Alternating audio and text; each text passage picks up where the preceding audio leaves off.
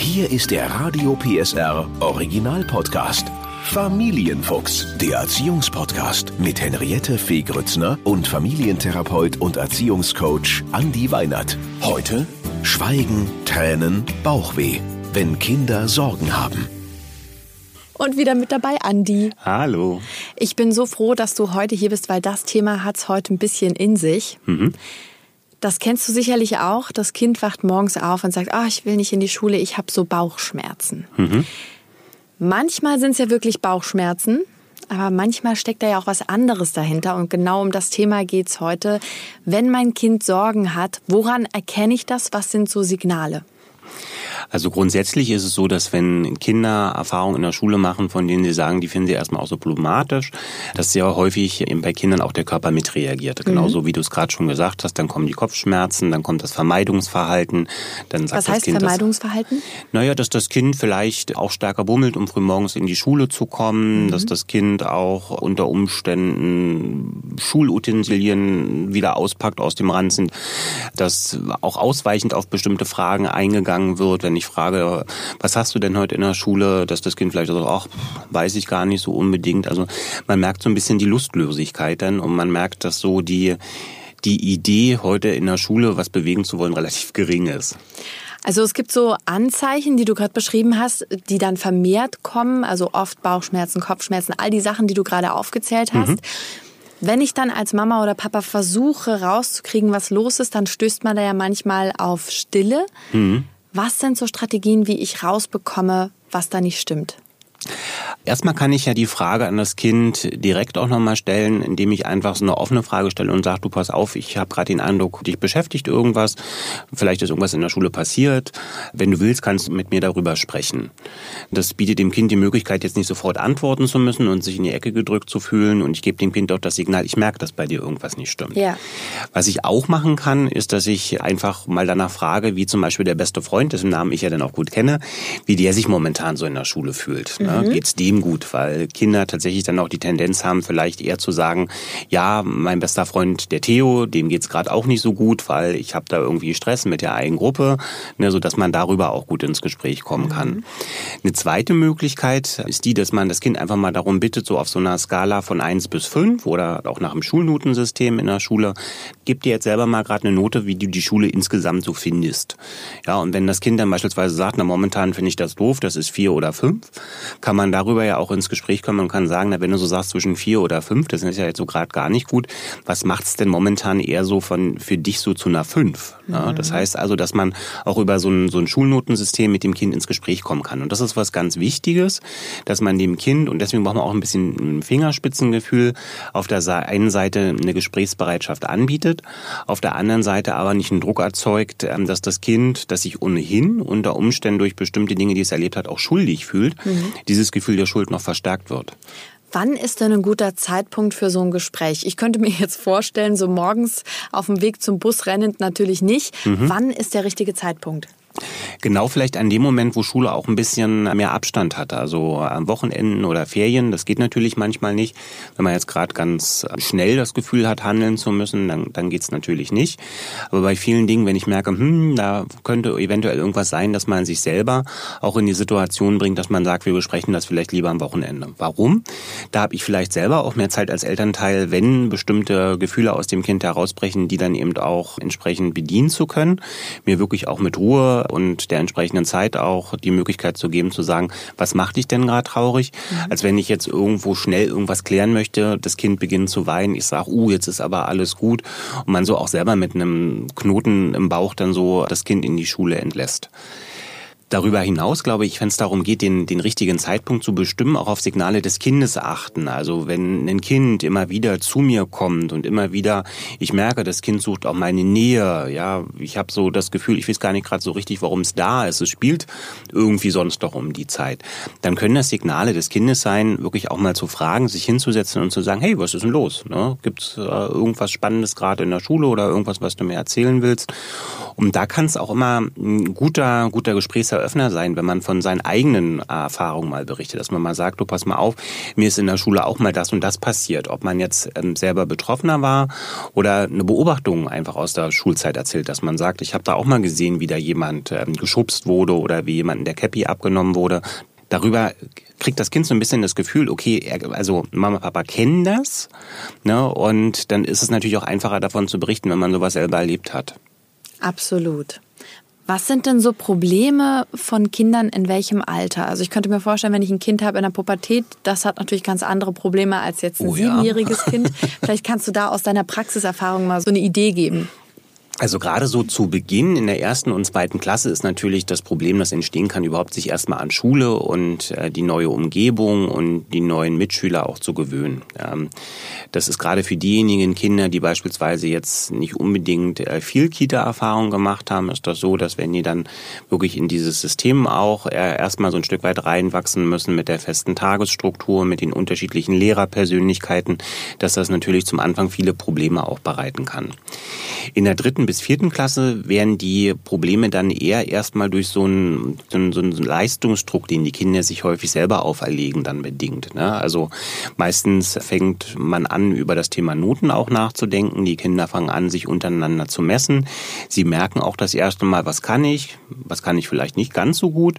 Und das kann natürlich auch Stress machen. Mhm. Wenn ich denke, ähm, ich will sehr, sehr gute Mathe sein und merke aber trotz großer Bemühungen, ich äh, schaffe es immer nur auf einer 2 in Mathe. Was natürlich auch noch sehr gut ist. Was natürlich auch eine super Zensur ist, das müssen wir dann vermitteln, na klar.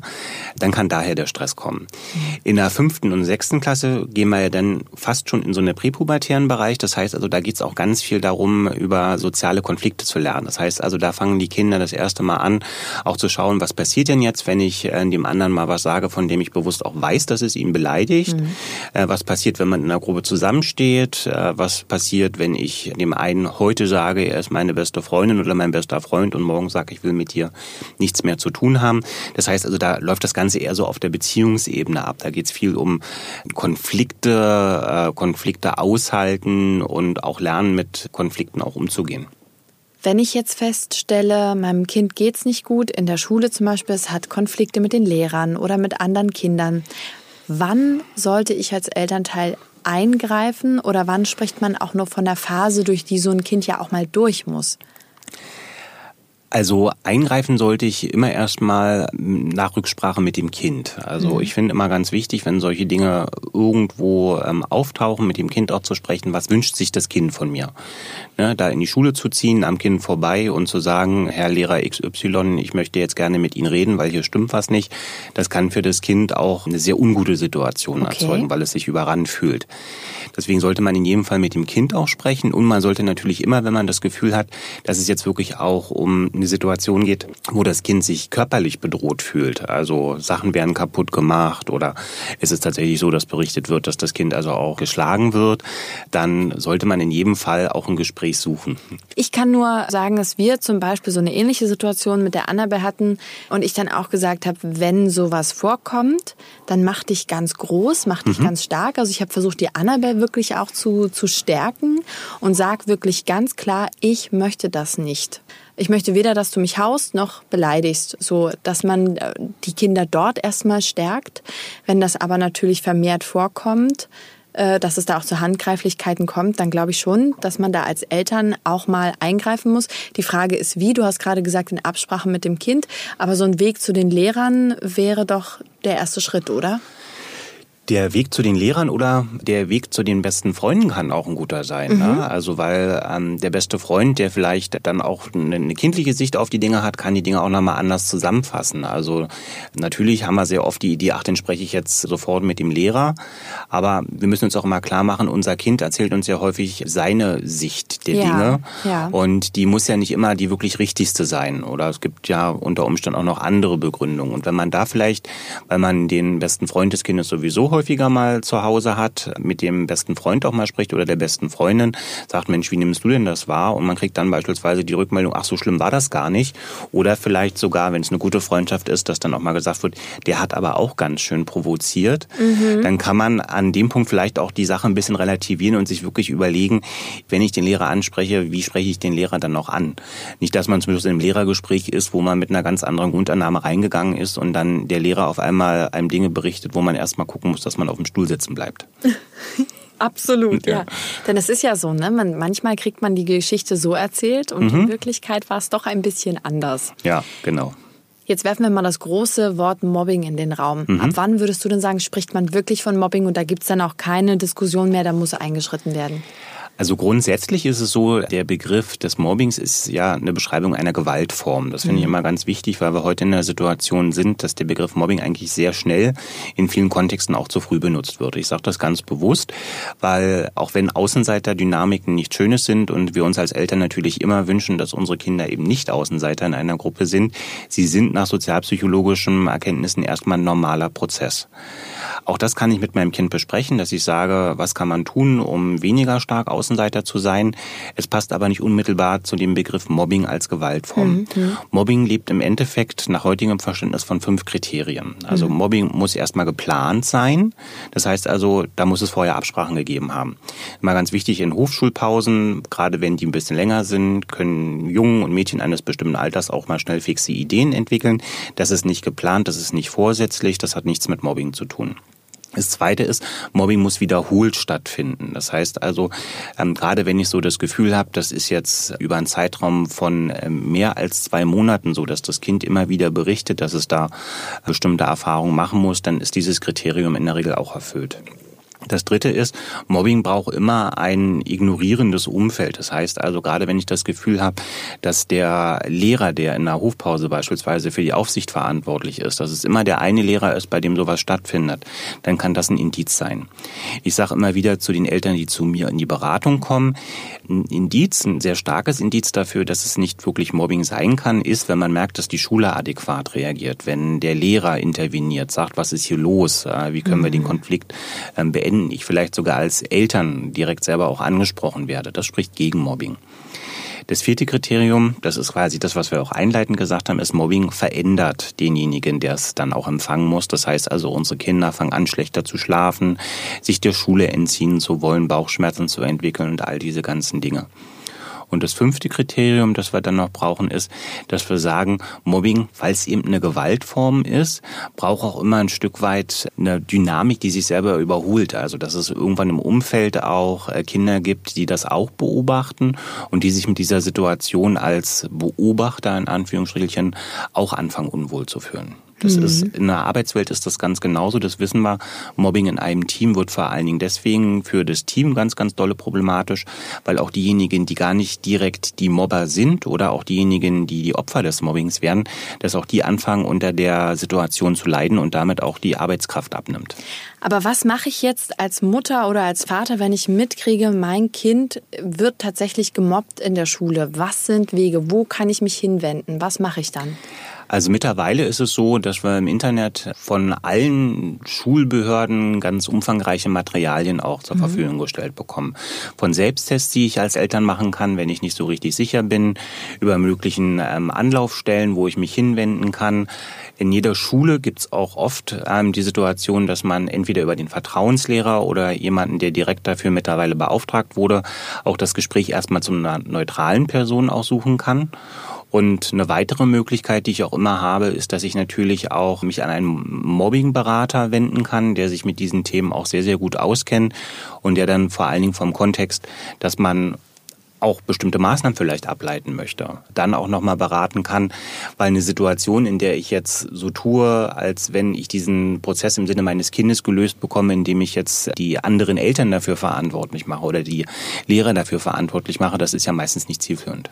Jetzt drehen wir den Spieß mal um was, wenn ich den Anruf bekomme und es ist gar nicht so, dass mein Kind gemobbt wird, sondern dass mein Kind dort mitmacht. Das gibt es ja auch. Mhm. Äh, und, und ich vielleicht sprachlos bin, weil mein Kind zu Hause vielleicht ganz lieb ist und in der Schule sich äh, wohl ganz anders zeigt. Wie suche ich denn da das Gespräch? Also ich glaube, das Erste, wenn ich sowas am Telefon gesagt bekomme, ist erstmal tief durchatmen und selber sammeln. Mhm. Weil natürlich gerade, wenn wir so in so einen Schockmoment auch kommen, was ja dann durchaus auch passieren kann, dass man so denkt, um Himmels Willen, was ist denn hier jetzt gerade schief gelaufen? Es ist wichtig, selber zu gucken, wann bin ich mit meinem Kind gesprächsbereit. Ne? Weil wenn ich selber auf 180 innerlich anfange, das Gespräch mit dem Kind zu suchen, hat es auch schnell die Tendenz, dass es dann auch unsachlich werden kann oder unproduktiv werden kann. Wenn ich das dann sozusagen so ein bisschen ausgelotet habe, geht es, glaube ich, schon erstmal auch darum, sich mit dem Kind hinzusetzen und mit einer offenen Frage auch zu fragen, wie das Kind das Ganze denn erlebt hat, warum das unter Umständen passiert ist. Ja, gerade im Zeitfenster so zwischen 12 bis 14 ist es ganz häufig auch, dass die Kinder aufgrund der Loyalität zum besten Freund oder zur Clique, in der man irgendwie ist, auch bestimmte Dinge einfach mitmachen mhm. und ähm, dieses erste Provozieren auch stattfinden soll. Wenn man mit dem Kind darüber spricht und sagt, wie ist denn das wirklich, wie läuft denn das bei uns hier zu Hause ab, warum hast du das dann überhaupt gemacht, ne? gibt es da Gründe für, dann kriegt man in der Regel das Kind auch losgelöst jetzt vor der Situation, Situation, dass man natürlich geschockt ist, dass das passiert ist, erstmal dazu auch zu sagen, was wäre denn eine bessere Art, damit umzugehen. Mhm, mh. ne? Hast du noch Tipps generell für das Gespräch? Egal, ob ich jetzt merke, mein Kind hat Sorgen oder mein Kind verprügelt andere auf dem Schulhof und man muss da jetzt unbedingt ein Gespräch führen. Was sind so deine Tipps? Äh, zum Beispiel auch, wie lang darf so ein Gespräch nur sein? Wie führe ich das am besten? Also grundsätzlich bei der Länge ist es so, umso kürzer, desto besser. Ja, immer mit der Option, dass man verlängern kann. Klingt jetzt ein bisschen paradox, mhm. aber es heißt, man sollte sich jetzt nicht äh, irgendwie zu viel Zeit dafür nehmen, wenn man merkt, dass das Kind dafür gar nicht offen ist. Was ich auch immer wichtig finde, ist, dass man in so ein Gespräch als Elternteil vielleicht selber so reingeht und sich fragt, was will ich erreichen und was ist auch für den Moment auch realistisch. Also wenn das Kind jetzt beispielsweise sieben oder acht Jahre alt ist, sich da irgendwas ergeben hat, äh, wo das Kind vielleicht mitgemacht hat, ist es vermutlich so, dass wenn ich das Kind äh, anspreche, dass das Kind erstmal vielleicht auch selber entsetzt ist, dass es das jetzt so mitgemacht hat und dass ich das so erfahren habe, so dass es sicherlich im ersten Schritt ein bisschen viel ist zu erwarten. Also wenn ich dem Kind das jetzt gesagt habe, dann soll sich das bitte sofort entschuldigen und soll sofort einsehen, dass es das mhm. alles so falsch gemacht hat. Deswegen so ein, so ein Realismus, was kann ich von meinem Kind dann tatsächlich auch erwarten und natürlich auch gerade bei diesem Thema, wenn es darum geht, wie schaffe ich es jetzt, dass mein Kind versteht, dass es Unterstützung von mir zu Hause bekommt, da sollte man immer auch ein offenes Ohr behalten. Auch bei denjenigen, wo ich vielleicht dann auch merke, hm, jetzt würde ich das Kind eigentlich gerne auch mal so ganz klar gerne mal sagen, dass ich da auch sehr enttäuscht war, dass man da vielleicht eher erstmal ein bisschen zurückhaltender ist und sagt, also erstmal will ich die Sache mit dir klären und nehme die Enttäuschung, die ja auch automatisch irgendwie in uns uns drin entsteht, nehmen die erstmal ein bisschen zurück, weil die Anklage hilft dann meistens auch nicht. Also wir fassen zusammen, im Gespräch mit Kindern nicht zu lang, sondern konkret mhm. und seine eigenen persönlichen Emotionen, egal ob ich sage, ich bin so besorgt oder ich bin so enttäuscht, zurücknehmen, damit ich dem Kind überhaupt den Raum geben kann, mir wirklich zu erzählen, was dort los ist. Mhm. Ja, und es will mich natürlich als Eltern weder enttäuschen, noch äh, will es, dass ich besorgt bin. Deswegen wirklich den Raum öffnen und viele Fragen stellen. Genau. Der Podcast rund um Familie, Eltern, Kinder und Erziehung mit Familientherapeut und Erziehungscoach Andi Weinert. Alle Folgen hören Sie in der Mehr PSR App und überall, wo es Podcasts gibt. Familienfuchs, ein Radio PSR Original Podcast. Moderation Henriette Fee Grützner. Eine Produktion von Regiocast, deutsches Radiounternehmen.